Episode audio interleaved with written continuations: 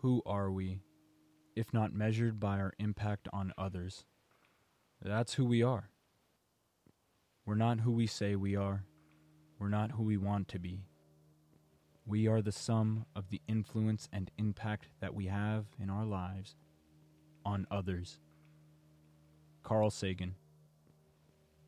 Welcome to the Citizens of the Globe podcast, where we not only embrace but encourage change in our environment, in our bodies, in our minds, and in our souls. My name is Michael Maltese, and I aim to break down the borders we create in our minds, one meaningful conversation at a time. There was a time in my life when I thought I knew the best and most logical way forward in all things, and even if I wasn't knowledgeable in the subject at hand, I knew how to gain the knowledge and apply myself to figure out what the best way forward was. While I didn't actually think this, I almost had a conceptualization that I was better than others. And I know now that I couldn't have been more wrong about anything in my entire life. In fact, nobody is better than anybody. You're not better because you have more money. You're not better because you're more woke. You're not better because you are vegan or vegetarian or you eat meat and you hunt for your food or you're not better because you have that car. You're not better because you work out. You're not better because you have accepted your body. We're all just equal. Including me and including you. I can sit here today and tell you how wrong that past version of Michael was in thinking that he was smarter or more capable than others.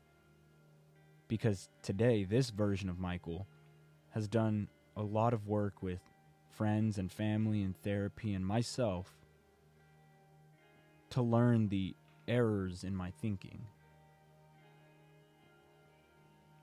I did a lot of this work through self disclosure, which is sharing the most vulnerable and sensitive parts of myself. In a way, sharing these vulnerabilities takes the power away from others that may want to use your insecurities against you, and it takes the power away from yourself to use them against yourself. However, I do recognize that there is a delicate balance to this, and you don't want to become an oversharing, overbearing person who dumps all of their life traumas onto a stranger you just met. Or you don't want to become a person telling the entire world your whole backstory via a podcast. See, the difference between oversharing and healthy self disclosure is that in self disclosure, you're respectfully sharing your thoughts feelings, fears, and ambitions with others. The focus isn't on the source of those feelings and fears and ambitions, it's more on the actual feelings, the thoughts, and the fears and the ambitions themselves. Oftentimes, when we talk to others, especially loved ones, we get trapped in the how and why of things. For example, when someone says to me that they're feeling kind of low today, I often reply with, Why? Did something happen? The philosopher David Hume said that we are creatures of customs and habits. The particularly dangerous habit we're talking about today is the belief in cause and effect. As a self proclaimed left brain logical thinker, I too understand the world in terms of cause and effect.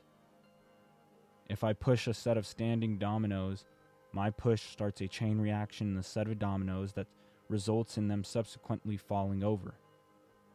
What my brain will not accept is that there is no cause for the dominoes to start falling, such as if they started falling with no push, I'd look for a reason. I'd either assume that the table was uneven or a gust of wind pushed over the first domino and started the chain. That seems logical, right? The problem with this kind of thinking is that it's all based on an assumption that something causes another thing to happen.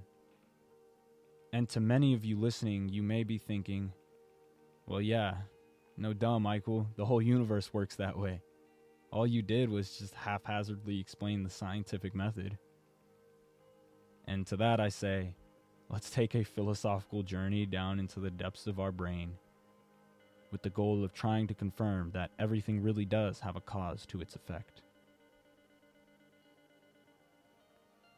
We shall begin with us.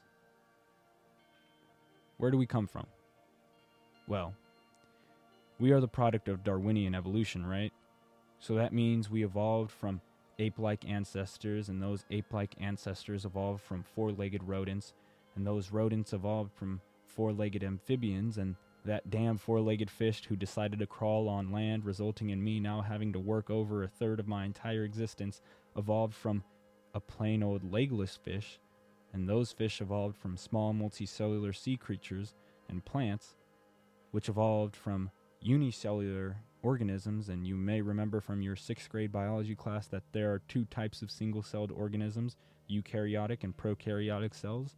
The former evolved from the latter. And finally, after achieving our bachelor's degree in evolutionary biology, we arrive at the beginning of our evolutionary tree. See, we evolved from these prokaryotic cells, aka bacteria, and the bacteria we postulate was produced as a result of some extreme pressures and conditions of our floating rock's fiery adolescence some 3.6 billion years ago. Okay. Our Earth is about 4.5 billion years old, though, so where the heck did the Earth come from? Well, we're on this floating rock because our friend the Sun had a bunch of loose space debris orbiting it, and all that space debris eventually ran into each other, creating the massive formations we know today as planets. I think you know where we're headed with this next question. Where did the sun come from? Well, we currently believe that before the sun, we were a solar nebula of gas and space dust rotating around each other that eventually collapsed in on itself, creating our star of the solar system, the sun. This was about 4.6 billion years ago. Okay, but where did this gas and dust come from? Well, we'll skip to 14 billion years ago to what we know as the creation of our universe the Big Bang. During this event, people with a lot more time and resources than me theorized that the universe was compacted into a very dense and tiny point that exploded sending all of our universe into its glorious expansion. So you and I, and everything else in this universe, started from the same single point. And so, in a way, we are all cosmically connected. Take a minute to soak that into your brain sponge and process what it means.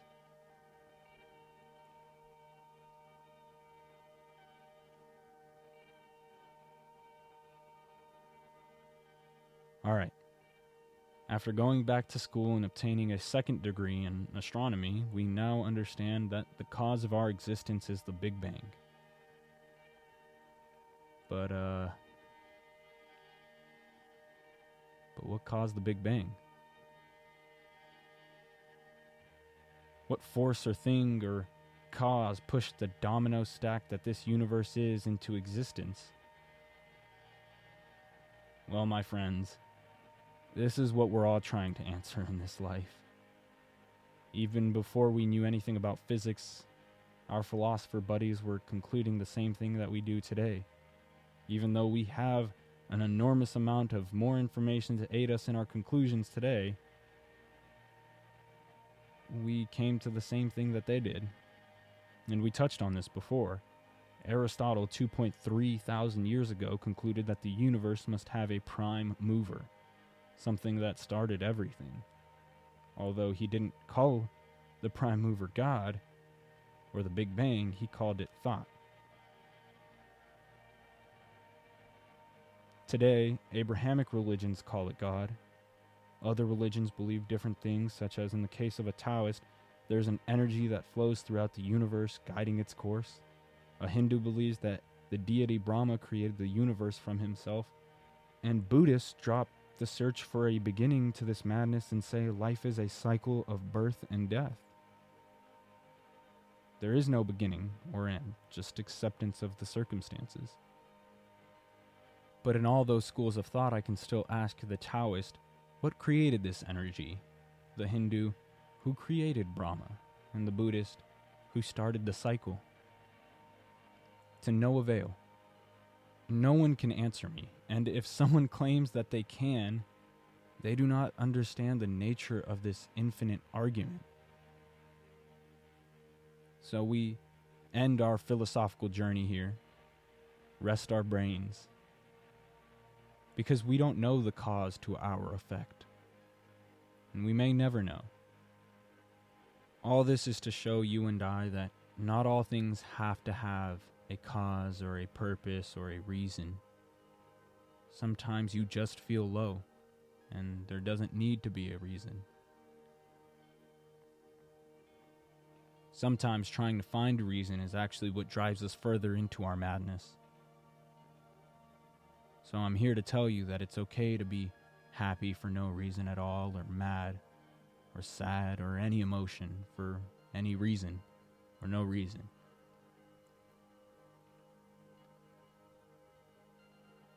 I saw a picture the other day that told me to treat emotions like visitors just passing by.